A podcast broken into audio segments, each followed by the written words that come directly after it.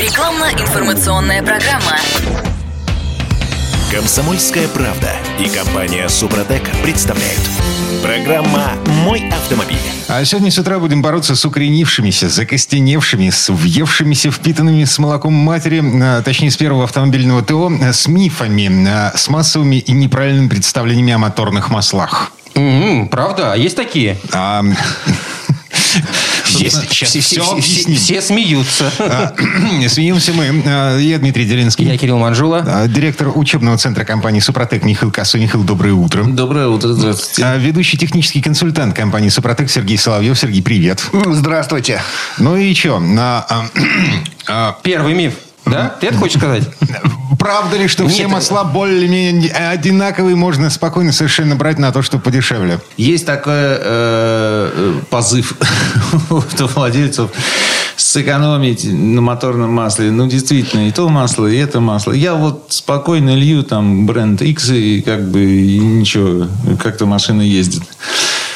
А на самом деле между ними есть таки большая разница. Стоимость масла, она зависит от состава. Есть так называемые группы масел по классификации Американского института нефти от 1 до 5. Вот первые три группы, раз, два, три, это масла различной степени переработки, которые получаются из нефти. Вот вы ректифицировали нефть и выделили какие-то там средние фракции разной вязкости и получили то, что называется минеральным маслом. Потом вы это масло перерабатываете некоторым образом, значит, улучшаете его характеристики, стабильность работы и так далее и тому подобное. Получаете группу номер 2. Если вы еще... Это была группа номер 1, естественно, да. Если вы еще немножечко поработаете над этим маслом, проведете там ряд кое-каких операций, вы еще немножко улучшите его свойства, получите группу номер 3. И каждая итерация, она увеличивает стоимость того, что получилось. Нет, меня тут больше интересует не то, что увеличивается. Это понятно, что люди все-таки работу какую-то делали, масло по стоимости увеличилось. А что поменялось? Какая разница между первой итерацией и третьей? Какие свойства добавились? Давайте сейчас я расскажу про стоимость сначала, потом мы вернемся тогда к техническим характеристикам. Да, действительно, масло потихонечку дорожает. Значит, на выходе вот минеральное масло группы номер 1 стоит на рынке порядка $1000. Там получается иногда 900, иногда 1100, в зависимости от состояния рынка. Там, за какую емкость? Тонна. Тонну. Да, за тонну. Значит, вот этого минерального масла. Масло третьей группы на выходе, оно стоит порядка 1500. Угу. То есть где-то еще $500 за тонну набежало в процессе обработки по стоимости. Но это все минеральные масла по сути своей, в основе своей. Просто, так сказать, разной степени переработки и так далее. А вот четвертая группа масел – это принципиально другая штука. Это так называемые ПАО масла, полиальфа-олефиновые, которые получаются путем синтеза из этилена. Тоже в ряде последовательных операций собираются сначала децены, так называемые, потом из них собираются эти олефины, потом они полимеризуются и так далее и тому подобное. И на выходе получаются ПАО масла. Они существенно отличаются по свойствам от гидрокрекинговых. Но и стоят они тоже существенно дороже. Стоимость такого масла составляет порядка $6000 за тонну. До 1,5. В 4 раза дороже. В 3-4. Опять же, зависит, кто производит, где, состояние рынка и так далее. Порядок цифр примерно такой. У нас есть еще и 5-я категория. Да. Значит, есть еще 5-я группа, в которой относится все, что не вошло в первые 4. Что логично. Я думал, ПАО будут каким-то образом улучшать. Нет. Все ПАО находятся в 4-й группе. А вот 5-я группа, туда входят разные еще масла, эстеровые масла, полиаркелингликолевые масла, какие-нибудь алкелированные нафталины и так далее и тому подобное. Все прочие маслоподобные жидкости, которые можно использовать для смазки технических агрегатов. Вы как-то очень так пренебрежительно их перечислили, что это, в общем, совершенно неинтересная категория. Это потрясающе, это очень дорого. Да, это стоит еще дороже. Это жидкости, которые обладают крайне специфичными свойствами, многие из которых очень полезны в технических агрегатах.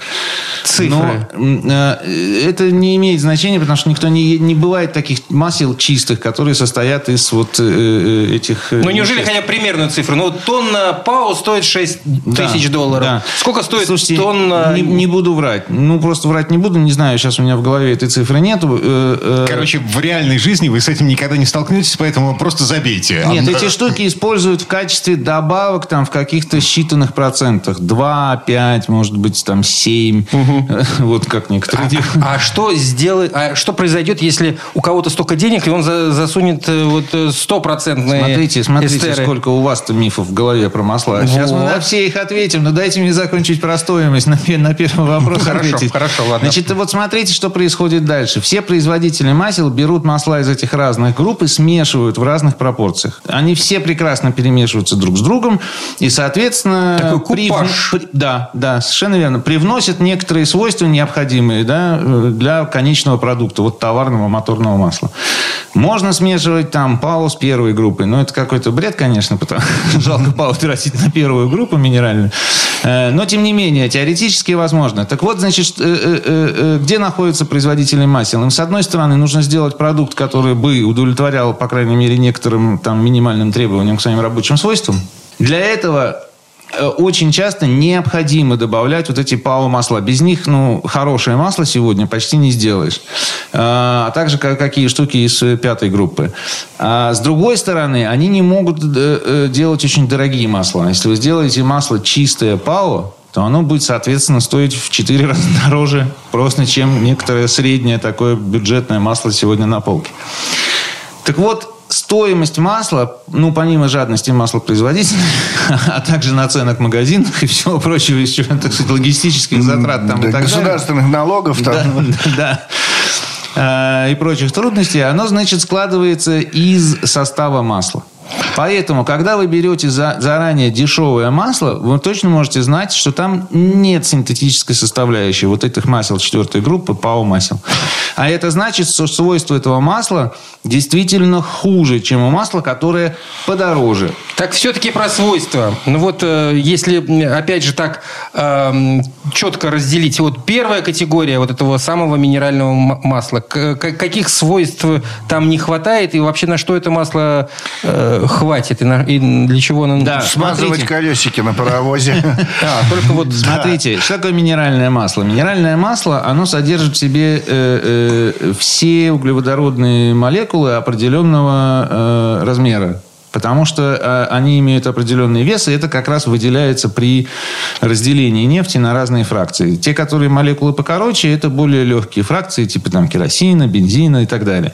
Те, которые подлиннее, потяжелее, увесистее, образуют более тяжелые жидкости. Вот масла разной вязкости и густоты. Если они совсем длинные, значит, цепочки, то у вас получается уже что-то вроде мазута, там, битума, в конце концов, асфальта и так далее. Да? Вот, значит, если грубо говорить, то нефть разделяется вот на эти фракции. Когда вы эту фракцию масляную выделили, более или менее она у вас там приемлемая по вязкости, вы ее залили в технический агрегат, а дальше начинается кино, потому что там эти углеводородные цепочки, они по размеру там, ну, плюс-минус одинаковые, а вот по строению очень разные. А строение углеводородов, оно определяет их свойства. И в результате получается, что у вас в этом масле содержится как бы очень много разных веществ, которые очень себя по-разному ведут в условиях высоких температур, в условиях взаимодействия с топливом там, и так далее и тому подобное. В результате, значит, это масло быстро разрушается. Вот чистая минералка. Что делается за последние 70 лет, что научились делать с маслами, значит, минеральными? Проводить процедуру так называемого вот этого гидрокрекинга. Да?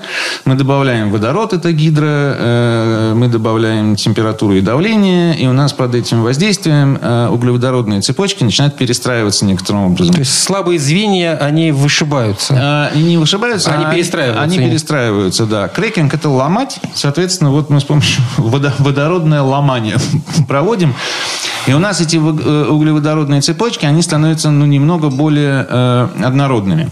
То есть мы самые критические какие-то элементы оттуда убираем. Ну, раскрываем, например, там эти ароматические кольца, вот, которые дают ненужные для масел свойства. В результате, после такой обработки у нас стабильность масла, срок его службы существенно увеличивается.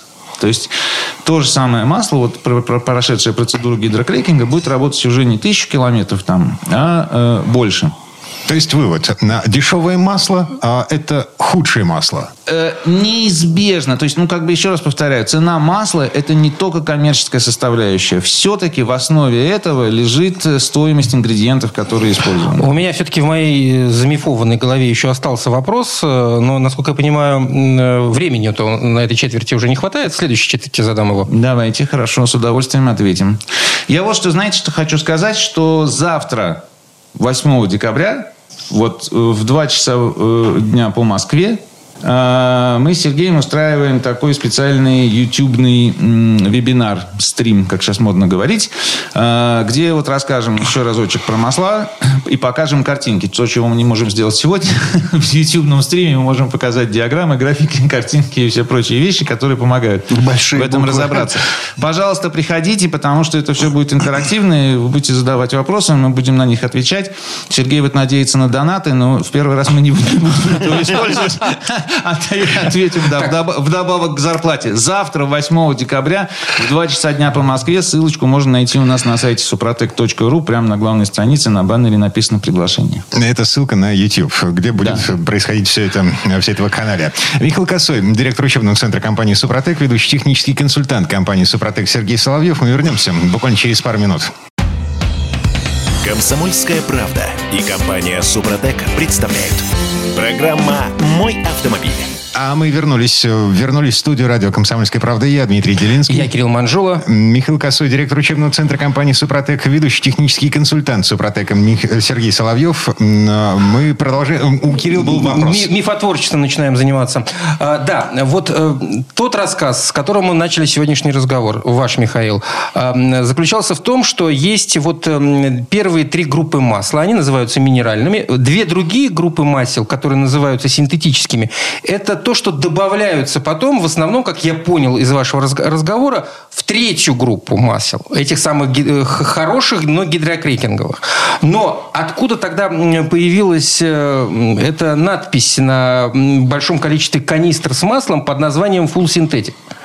Если синтетическое масло, оно начинается с ПАО, с 4-й категории, и когда я спросил, кто-нибудь пользуется чистым ПАО, вы улыбнулись, засмеялись, и я еще не знаю, как это на это отреагировать. То есть, получается, нету вообще, в принципе, на нашем рынке масла, которое можно полностью назвать синтетическим. При том, что, если верить господину Коссому, полностью синтетическое масло стоит в 4, а то и в 6 раз дороже, чем гидрокрекинг.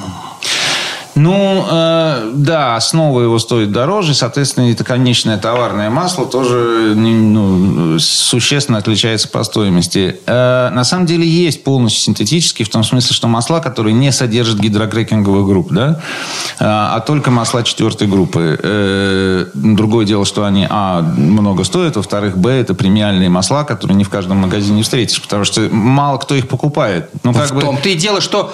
Если у вас машина Формула-1, то вы поищете такое масло и найдете, да. Так сейчас любой магазин, автомагазин зайди, основная масса масел будет написано Full Synthetic.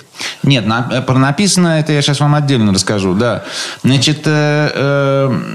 Поэтому масла полностью ПАО масла, они существуют, но их надо поискать. Потому что, еще раз повторяю, такой нишевой продукт для прям тех, кто очень любит свою машину, и у которых машина дорогущая, имеет смысл за такими маслами охотиться. А что на них написано, на таких маслах, если на обычном гидрокрекинге сейчас пишут... Full Synthetic. На что ориентироваться-то? На гидрокрекинге обычно пишет Synthetic Technology. Нет, там, смотрите, ориентироваться на ценник. Когда вы видите масло 10 000 рублей и выше за 4 литра, то есть подозрение, что оно может быть полностью ПАО. Но вообще нехило слазить на сайт производителя, они с гордостью вам напишут, что это ПАО масла. Прям по составу. И на канистре будет написано 100% чему ПАО. Мы обязаны этому мифу про синтетику? Один очень крупный масляный бренд, не будем его называть, в 90-х годах выиграл судебный процесс. Ему сказали: дружище, ты же используешь гидрокрекинговые масла. Почему ты пишешь на них слово синтетика? А бренд говорит: потому что мне так нравится. Ему сказали: это нехорошо. И тогда он пошел в суд, или на него пошли в суд, неважно. И он там объяснил, этот бренд, что мы же не берем минералку вот этой первой группы, которую мы добыли из нефти. Мы же ее переработали. Мы же ее обрабатывали водородом, под давлением. Производили гидрокрекинг. Производили изомеризацию, депарафинизацию, значит, раскрыванием этих самых изомеров. Мы проводили глубокую очистку растворителями. В результате то, что мы сейчас вам наливаем, это не минеральное масло. А это масло, прошедшее такую глубокую переработку, что его уже можно называть как бы синтетическим. Мы его синтезировали из минерального масла. Суд почесал в голове, в затылке и сказал... Из-за отдельно умеренные денежки сказал. Этого мы утверждать не можем. Свечку не держали. Да, свечку не держали, но в конечном итоге суд сказал, ну, бог с вами, ладно, действительно, это продукт глубокой переработки, можете использовать слово синтетика. Вау, сказали все масляные производители. И открыли ящик Пандоры. И стали писать, да, что если ты не используешь масла первой группы, то ты можешь писать, что у тебя стопроцентная синтетика. Слово синтетика – это, такой эвфемизм. Это, слово нетехнического содержания. Mm-hmm. Так, теперь посмотрим на все это со стороны водителя, автовладельца. В чем разница для меня, обычного человека, который сидит за рулем и периодически заезжает в автосервис для того, чтобы масло поменять? Full Synthetic 5W30 этого производителя или Full Synthetic 5W30 этого производителя? Да. Никакой разницы. Но здесь единственное в пробеге на масле. Если залить гидрокрекинг, то сама основа гидрокрекинга, минеральная основа, она не держит больше 10 тысяч пробега.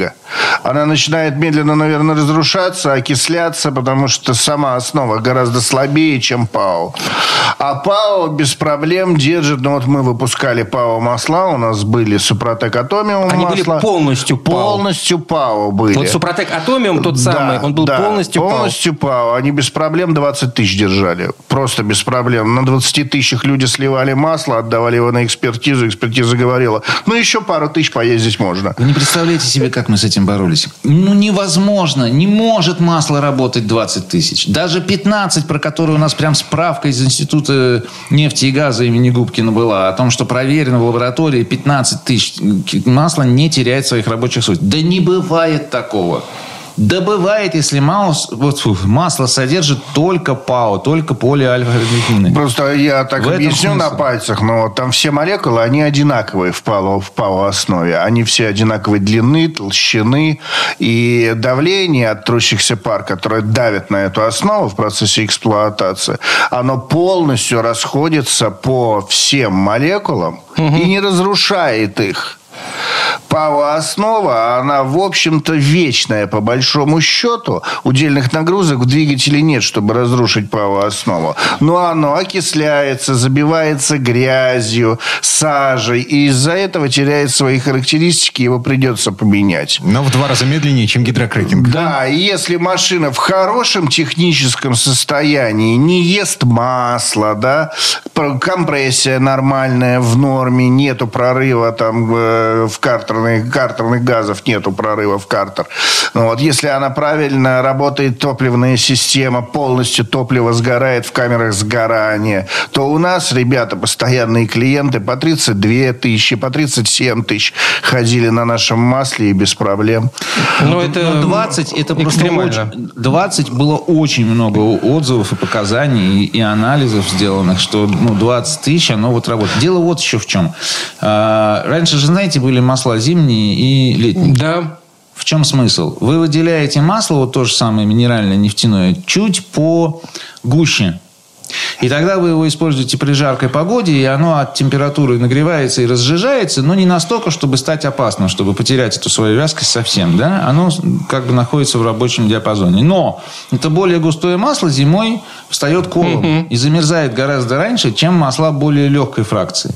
Значит, тогда на зиму вы заправляете масло пожиже. Оно замерзает при температуре пониже, и, соответственно, вы можете запуститься как-то в мороз. Но зато при жаре оно совсем в водицу превращается. И поэтому были масла зимние и летние, а потом научились делать всесезонные. Как? В масла стали добавлять специальные силиконовые полимеры, которые при нагревании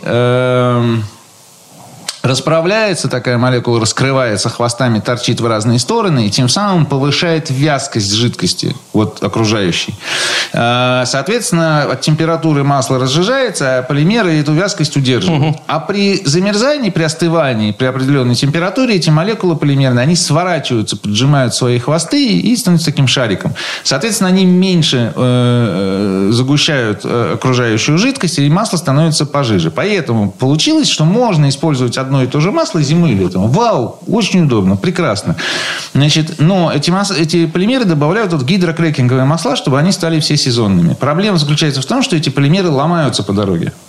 Ну, от давления, температуры, они разрушаются. И то есть в процессе эксплуатации масла. Они срабатываются, да. И в результате примерно, опять же, к тем же 10 тысячам километров от этих полимеров уже очень много остается. Ну, не то, что ничего, но они перестают справляться со своими теми самыми регуляторными функциями. А в ПАО масла эти полимеры не надо добавлять. Потому что ПАО масла, благодаря своей однородной структуре, они очень хорошо держат вязкость в широком температурном диапазоне. Они замерзают медленно, потому что там парафинов нет, они не кристаллизуются. И при нагревании меньше разжижаются, чем гидрокрекинг, потому что там нет легких фракций и всего такого прочего. И у них очень высокий индекс вязкости. А эстеры что дают? Какие свойства добавляют? Приходите завтра к нам на стрим, задавайте вопросы. Если подонатите, ответим в первую очередь. Они размечтались. Шутка. Отвечаем завтра без всяких донатов. В 2 часа по Москве на сайте suprotec.ru найдете ссылочку на YouTube. Пожалуйста, приходите. Вот все это расскажем. Минуты до конца этой четверти. Ну ладно, я следующий вопрос задам уже в следующей четверти. Михаил пока отдохнет. Да, потому что про масло много-много разных заблуждений и сложных представлений, но с картинками объяснять гораздо легче. Вот на нашем ютубовском стриме мы это все расскажем. Так, это все завтра в 2 пополудни. Ссылка на YouTube будет на сайте suprotec.ru. А прямо сейчас, Кира, озвучь хотя бы. 2 пополудни по Москве. Я хотел уточнить. Если при добавлении в гидрокрекинг этих самых ПАО улучшается качество масла, за счет чего? Потому как мы выяснили, когда говорили об этих самых молекулах, что фактически масло живет по закону слабого звена. Угу. Все-таки, там, не знаю, 10 даже процентов ПАО в гидрокрекинг. Каким образом улучшает свойства? Ведь все равно 90% остается этого самого гидрокрекинга, который работает по тем же самым свойствам и законам, который и работал. Вот, чтобы хоть как-то до 10 тысяч дотянуть этот гидрокрекинг и добавляет ПАО основу. Все, ладно, продолжим через буквально несколько минут. Директор учебного центра компании «Супротек» Михаил Коссой вместе с нами. Ведущий технический консультант «Супротека» Сергей Соловьев. Мы вернемся. «Комсомольская правда» и компания «Супротек» представляют. Программа «Мой автомобиль». А мы вернулись в студию радио «Комсомольская правда». Я Дмитрий Делинский. Я Кирилл Манжула. Директор учебного центра компании «Супротек» Михаил Коссой. Ведущий технический консультант компании «Супротек» Сергей Соловьев. Мы продолжаем разбираться с мифами о маслах. Вопрос. Да. Следующий миф. Подожди, можно еще один вопрос до следующего мифа? То есть, получается, что чтобы понять, какое масло ты хочешь брать, тебе нужно просто посмотреть на этикетку и увидеть, где там больше процент ПАО. И все. Если он там вообще есть. Если он там вообще есть. То есть, выбирать масло исключительно по... То есть, в основном мы можем себе позволить масло гидрокрекинговое. На этом нужно как бы здесь, особенно в нынешней экономической ситуации. Вот. И единственный плюс, который нам нужно теперь искать, это переворачивать канистру и читать. Сколько у нас там ПАО? Ага, 10%. Вообще супер. Беру. На это ориентироваться. Кирилл, браво. Все, прямо точка. Если бы я не боялся перегрузить микрофон, я бы сейчас спустился в аплодисменты. Это ровно та мысль, которую вот я пытаюсь довести как директор учебного центра до всех моих, так сказать, обучаемых. И именно так дело и обстоит. Как когда вы видите на морде на канистре написано там 100% синтетика или full синтетика или все что угодно, вы, значит, аккуратно ее переворачиваете и пытаетесь найти там реально сколько в процентах вот этой самой ПАО, а сколько в процентах гидрокрекинга. Но вы этого не найдете. Не пишут. Не пишут. На канистрах вы практически этого не найдете. Так это же нигде. Рекламная фишка. Если есть ПАО, надо писать просто огромными буквами. Его там нету, поэтому и не пишут. Там такие скромные цифры, которыми не очень будешь гордиться. Ага. Понимаете? 0,5%. Ну, 0,5 это там нет, ну, 2, ну, 3, ага. ну, 5%. Значит, нет, на самом деле кое-где эта информация содержится, но, как правило, это требует посетить сайт производителя масла, а еще лучше скачать какой-нибудь техпаспорт, там кое-какие данные по составу указываются. Не все, правда, но тем не менее. И оттуда можно какие-то заключения сделать. О том, ну, некоторые пишут. Вот буквально недавно мне кто-то рассказывал. Я вот, говорит, Михаил, послушал и реально пошел искать по корейским там и китайским маслам. Речь про Новосибирск шла. Значит, узнать состав. Ну, нигде ничего не надо. Я только про один там бренд нашел. Вот там написано, что 15% ПАО добавлено. А про все остальные этой информации нет. Вам обещают уникальные формулы, какие-нибудь там присадки и добавки, full synthetic, тролля. В процентах мне скажите, обращайтесь вы к производителю. Угу. А они почему-то вот не пишут. Вопрос, почему? Странно, действительно. Странно. Следующий вопрос, следующий миф по поводу состава и по поводу того, что написано на этикетках. Есть социальный стереотип о том, что чем больше присадок, чем качественнее эти самые присадки, тем, собственно, масло лучше. Работает, не работает? Есть такая история, да, что масло-то маслом, да, ну вот они отличаются присадками. Вот есть там такие компании, они добавляют такие штучки, а есть такие, они эдакие штучки. Вот, значит, там какие-то уникальные. И неважно, гидрокрекинг, не гидрокрекинг. Да, и вся, так сказать, разница. Действительно, есть такой миф. На самом деле, повторюсь, вот в маслах, так сказать, такого ширпотребного класса, бюджетных, которыми заставлены все у нас магазины, все присадки приблизительно одинаковые. Никаких великих хитростей там нет. Значит, есть обязательные вещи, которые нужно в масле регулировать. Это там какие-нибудь антипенные свойства, да? Там павы добавляют, антикоррозийные, значит, какие-то моющие компоненты, так называемые дисперсанты и детергенты, присадки противоизносные разного рода и так далее. Значит, вопрос в том, что присадки могут быть разных производителей, от этого можно немножко хромать там их качество там, и так далее и тому подобное. Это да. То есть, брать с пакетом присадок от надежных производителей мировых как бы лучше, чем от каких-нибудь, значит, произведенных в Китае по лицензии. Ну, да. Еще переворачиваем и пытаемся разобраться в том, это присадки от какого производителя? Он хороший производитель, плохой производитель? Сколько их там вообще? Еще ситуация в чем? Вот, к примеру, гидрокрекинговую основу. Там нужно гораздо больше присадок, потому что саму основу нужно защищать. Ее нужно защищать от окисления. Поэтому там щелочное число выше, да. Опять же, вспенивается она гораздо лучше, гидрокрекинг, чем ПАО-основа, да. Если в ПАО эти присадки просто не нужны, она не окисляется, эта основа. Там наплевать, какое щелочное число в этом масле, потому что оно не превратится при попадании туда солярки, в это масло, оно не будет превращаться в кислоту ПАО-основу. А гидрокрекинг превращается. Вот это вот нужно нейтрализовать. Да. И в это масло, в дешевое масло, в дешевую основу нужно бухать гораздо больше химии, чтобы регулировать его рабочие характеристики. Чтобы масло не превратилось в бурду в процессе эксплуатации. Этими присадками оно и регулируется. А в дорогой основе, в синтетической основе, в ПАО-основе, этих присадок нужно гораздо меньше химии. Потому что сама основа держит. Я опять же повторюсь, не окисляется, не пенится, да, без проблем, не замерзает. И вот эти вот присадки уже не нужны. Поэтому, отвечая на ваш вопрос, Дмитрий, присадки не играют существенной роли в качестве масла. Они сами по себе могут там колебаться по качеству производства этих присадок. Это да. Но как бы кто произвел присадки, вы вообще никогда не найдете. Это как бы... Если вдруг какой-то бренд изобретает какую-то фишку, ну вот, например, одно время там были какие-то молибденовые масла. Да, ходили, добавки. Да? Вот, мы добавили молибден, вам об этом расскажут. Громко. Прямо на рекламном плакате. Что мы помимо такого обычного пакета присадок добавили что-то такое эдакое. Иногда они вам назовут, что это был молибден. Иногда нет, а будут называть это системой уникальной очистки. фиг знает, что или там, что масло держит нагрузки гораздо сильнее. Вот. Просто молибден, дисульфид молибдена, это антифрикционная присадка. Она снижает коэффициент трения за счет молибденовой пленки на трущихся парах. Что делает триботехнический состав Супротек? Супротек восстанавливает трущиеся пары. А молибден просто создает скользкую обработанной пленку. Поверхности Кирилл, он удерживает масло. Масло удерживает. Сколько лет мы вас учим. Да, это абсолютно разные технологии. Дисульфид молибден – это снижение трения. Трибосостав – это восстановление повреждений поверхности трения. Понимаете? Это принципиальная разница. Трение снижается там как побочный эффект от этого. Но неважно. Давайте сейчас про масла. Очень я умную какую-то мысль хотел сказать. Значит, по поводу присадок, да. Да, в первую очередь, все-таки, вот я утверждаю, что свойства масла зависят от основы.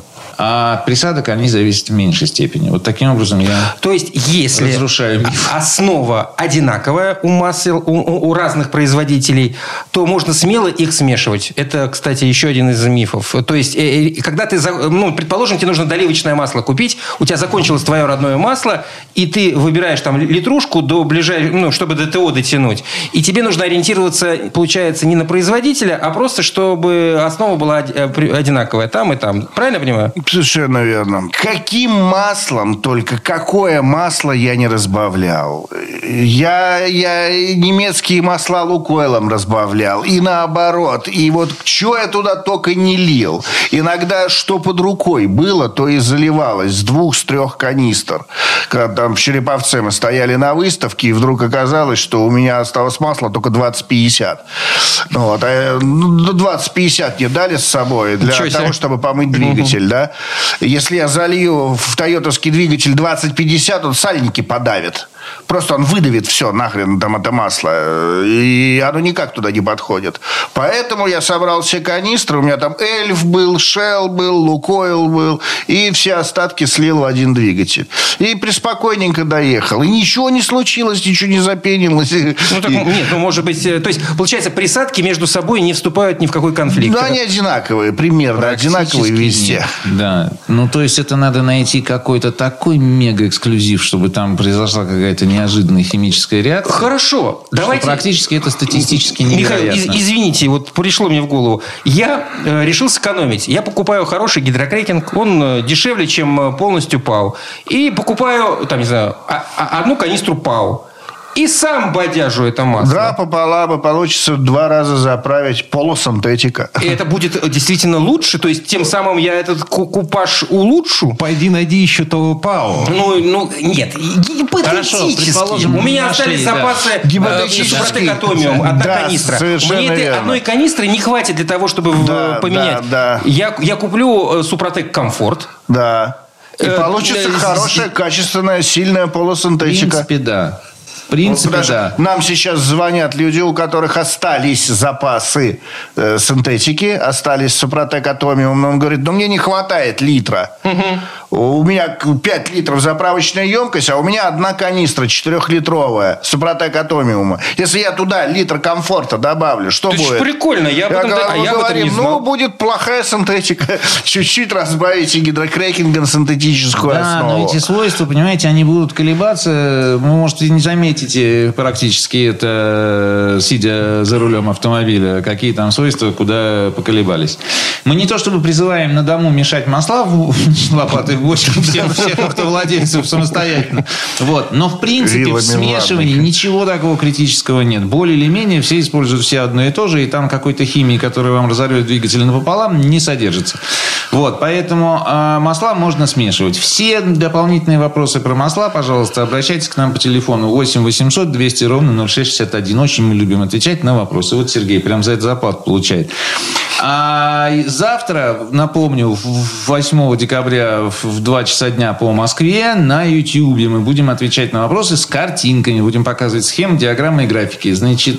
Ссылочка на этот вебинар можно будет найти на сайте suprotec.ru. Приходите, пожалуйста, завтра. Очень вас ждем. Михаил Коссой, директор учебного центра компании «Супротек», ведущий технический консультант «Супротек» Сергей Соловьев. Мы вернемся через пару минут. Рекламно-информационная программа. «Комсомольская правда» и компания «Супротек» представляют. Программа «Мой автомобиль». А мы вернулись в студию радио «Комсомольская правда». Я Дмитрий Делинский. Я Кирилл Манжула. Михаил Коссой, директор учебного центра компании «Супротек». Сергей Соловьев, ведущий технический консультант компании «Супротек». Продолжим разбираться в том, что правда, что нет, что миф. А что не миф? В вопросе о масле. Моторном масле.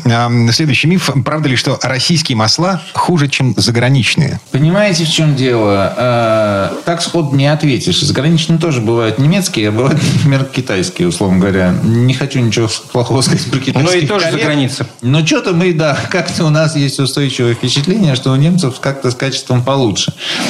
На самом деле, значит, в реальности это не совсем миф, а все упирается в то, насколько тщательно и скрупулезно вы соблюдаете регламент производства, в данном случае, масла, химических жидкостей и какое количество проверок вы производите по ходу дела. Потому что все эти процессы, что переработка нефтяного масла, что уж тем более синтез ПАО масел, что производство присадок, что, значит, смешивание всего этого, все эти процессы, в принципе, всем известны. Ну, как бы в теории, что сколько куда надо добавлять, насколько нагревать, как долго мешать там, и так далее и тому подобное.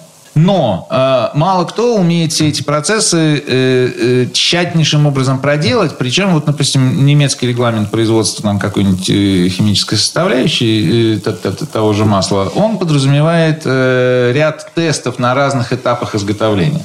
Но, в принципе, понятно же, что мы варим ПАО. Ну, так, синтезируем. Ну, как бы мы все делаем по процедуре. Может быть, можно избежать тест. А что такое тест? Это вы сварили, ну, там, я условно говорю, там, 20 тонн у вас реактор. Вот вы сварили 20 тонн масла. Угу. И вам нужен тест, который продолжается, ну, например, там, 2 дня или 3. То есть вы берете какую-то порцию этого масла и проделываете с ним какие-то процедуры, но их невозможно проделать быстрее, чем за 3 дня. Это значит, что 20 тонн жидкости вам надо где-то хранить. То есть, либо у вас должна быть дополнительная емкость, либо, значит, вы должны держать ее в реакторе. Это значит, что реактор не варит следующую порцию и так далее. А если мы не будем это делать тест, то мы сразу из реактора сливаем эти 20 тонн, заливаем там в следующую процедуру. И реализуем. И все пошло. Да, пошли в продажу. У нас нет трехдневной задержки, и нам не надо содержать дополнительные емкости и так далее. То есть, понимаете, экономия на промежуточных тестах, регламентированных процедур, она существенно облегчает деятельность. И таких нюансов в производстве химическом полно. Поэтому вопрос в том, как вы думаете, на каком предприятии эти регламенты выполняются более тщательно? На немецком или на китайском? Или на российском? Или еще где-то? Значит, это зависит не столько от страны-производителя, сколько от конкретного завода, я вот вам хочу сказать. Есть и в России заводы какие-то конкретные, которые, значит, вполне себе имеют репутацию вот таких тщательных и аккуратных. А внутри России мы сейчас доверяем Супротеку. Значит, да. Почему? Не потому, что Супротек крупный маслопроизводитель. Мы вообще масла не производим, если честно. Да, мы пользуемся услугами различных наших партнеров, которые для нас производят различные маслоизготовительные операции. Вопрос заключается в том, кто отвечает за качество продукции. Вот если вы купили масло Супротек Комфорт, например, сейчас, залили в ваш автомобиль, и тьфу-тьфу, не дай бог, вдруг как-то это масло взяло и пошло какой-нибудь эмульсией, гудроном, там, что-то с ним еще случилось, и, значит, вы потеряли ваш автомобиль, что вы делаете? Я иду в интернет и пишу гневный отзыв. Какой же отзыв? В суд идет? Ну, для начала я иду в интернет. Для того, чтобы выплеснуть вот весь этот негатив, объявить о том, что Супротек... Хорошо. После того, как вы эмоционально разрядились, вы набираете телефон 8 800 200 0661, говорите, ну что вы, Супротек, мне тут продали? Ну как же так? Супротек говорит, слушайте, подождите, а вы уже успели написать негативный отзыв в интернете? А вы говорите, нет еще, ну вот собираюсь. Супротек говорит, подождите, давайте разберемся. Да, давайте разберемся. А давайте мы там с вами, значит, экспертиза как-то... У нас есть лаборатория. Мы недавно получили статус независимой экспертизы. Давайте нам маслица на анализ. Ну, все как полагается. И будем разбираться, кто если прав, кто виноват. Мы виноваты, то мы как бы поможем, не прячемся. Да, постараемся компенсировать вам это, потому что нам не нужен негативный отзыв в интернете. Короче говоря, все. А самое главное разобраться, почему это произошло, да, что случилось-то. Потому что продукт у нас, качество очень приличное, прекрасное качество. Есть конечный человек, то есть организация, которая отвечает за качество продукта и готова за него бороться, отстаивать и компенсировать, если паче чайня что, понимаете? И вы знаете, что это компания Супротек. Хорошо, если вы покупаете масло какого-нибудь, ну, условно, там, китайского бренда или там корейского малоизвестного сегодня, или турецкого, или еще что там у нас поставляется, представляется сейчас. Ну вот у вас залили, у вас что-то случилось. Кому вы позвоните? В спортлото. Блестяще, Дмитрий, спасибо за совет. Это, возможно, самое мудрое, что можно будет сделать в этом случае. Продайте лотерейный билетик. Может быть, я смогу компенсировать свои расходы. Михаил, откуда такая уверенность, что масло Супротек Комфорт вот такое качественное? Окей, Супротек Атомиум — это было масло немецкое, полностью ПАО. Тут вопросов нет. Супротек Комфорт. Ну, смотрите, у компании Супротек есть такая задача — выжить и остаться на рынке. Поэтому у нас нет задачи завалить рынок каким-то полуфабрикатом или не очень качественным продуктом ради получения, так сказать, там, большой маржи или каких-то прибылей. Да? У нас задача сохранить свою репутацию. Поэтому, когда мы стали, так сказать, влезать на этот масляный рынок, вот мы сначала сделали супер-пупер масло, действительно нишевое, премиальное, этот Атомиум, который и тогда-то стоил довольно дорого, но тем не менее, вот он был совершенно волшебный. Значит, сейчас такая возможность пропала его привозить из Германии. Значит, мы нашли местных партнеров российских, которые для нас смешивают масло здесь из некоторых ингредиентов. Значит, мы тщательно следим за тем, откуда они берут эти ингредиенты, что они там смешивают, какое у нас получается масло от партии к партии, понимаете?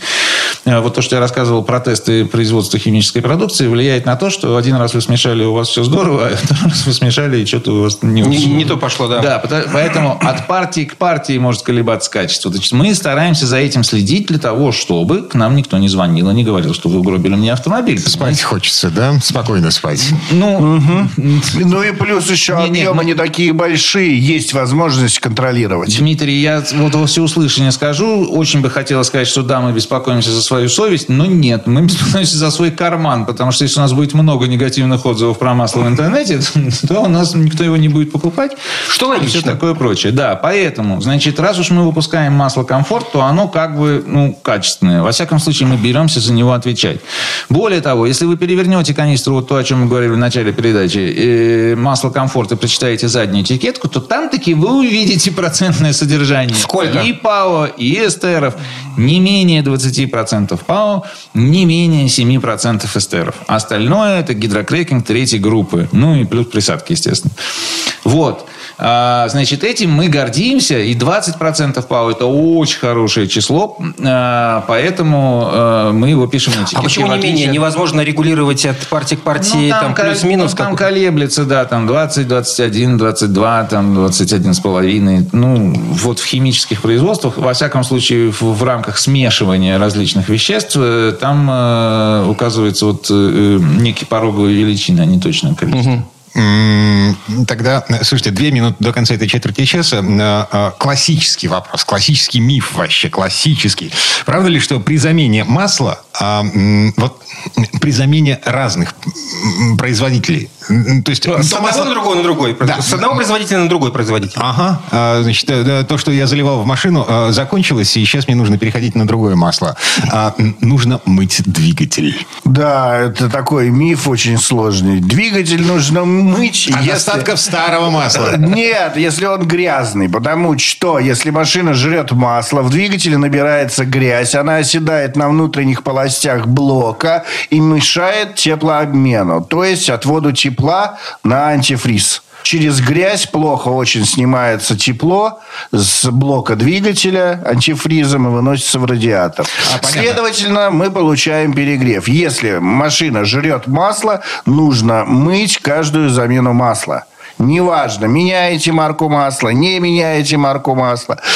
Просто вот вы меняете марку масла. У вас было одно масло, да? У вас верхняя масляная ванна, там, где распред валы. Если у вас двухвальный двигатель, да, угу, а не одновальный, то там порядка 400, от 400 до 600 грамм масла остается в верхней масляной ванне. Не считая того, что еще стечет в ближайшие 10 минут после того, что вы слили. Стечет с блока в нижний поддон. Туда еще грамм 400 стечет. Ну, 300-400, да. И получается, что вы добавляете, если очиститель, да, масляной системы в одно масло, у вас получается в верхней масляной ванне старое масло с очистителем, в нижней масляной ванне в поддоне немножечко старого масла с очистителем. И вы все равно в это же масло заливаете новое. Какая разница-то? С очистителем у вас масло или просто старое масло? Без очистителя топовой масляной системы. В общем-то, никакой разницы нет. Чистить двигатель нужно от грязи для того, чтобы был правильный теплообмен и не довести его до перегрева. Вот для этого чистят двигатель. А остальное – это, в общем-то, миф. Да, поэтому двигатель чистить лучше при каждой замене масла. Но передача, к сожалению, заканчивается. Еще, на самом деле, много чего не рассказали про масла. Попробуем, напомню, рассказать об этом завтра. На Ютьюбе мы с Сергеем в открытом стриме для всех желающих, кто хочет послушать немножко еще про масла и потом позадавать нам вопросы. Ссылка на этот стрим на главной странице сайта suprotec.ru. Прям баннер, прям на первой же странице. В 2 часа по московскому времени. И там расскажем и про масло «Комфорт» с 20% ПАО, и про все остальное. Пожалуйста, приходите, очень вас ждем. Михаил Коссой, директор учебного центра компании «Супротек». Сергей Соловьев, ведущий технический консультант компании «Супротек». У нас на этом все на сегодня. Счастливо, пока. До свидания. Доброй дороги. ООО «НПТК Супротек». ОГРН 106-78-47-15-22-73. Город Санкт-Петербург. Финляндский проспект, дом 4, литера А. Помещение 14Н-459-460-461. Офис 105. Программа «Мой автомобиль».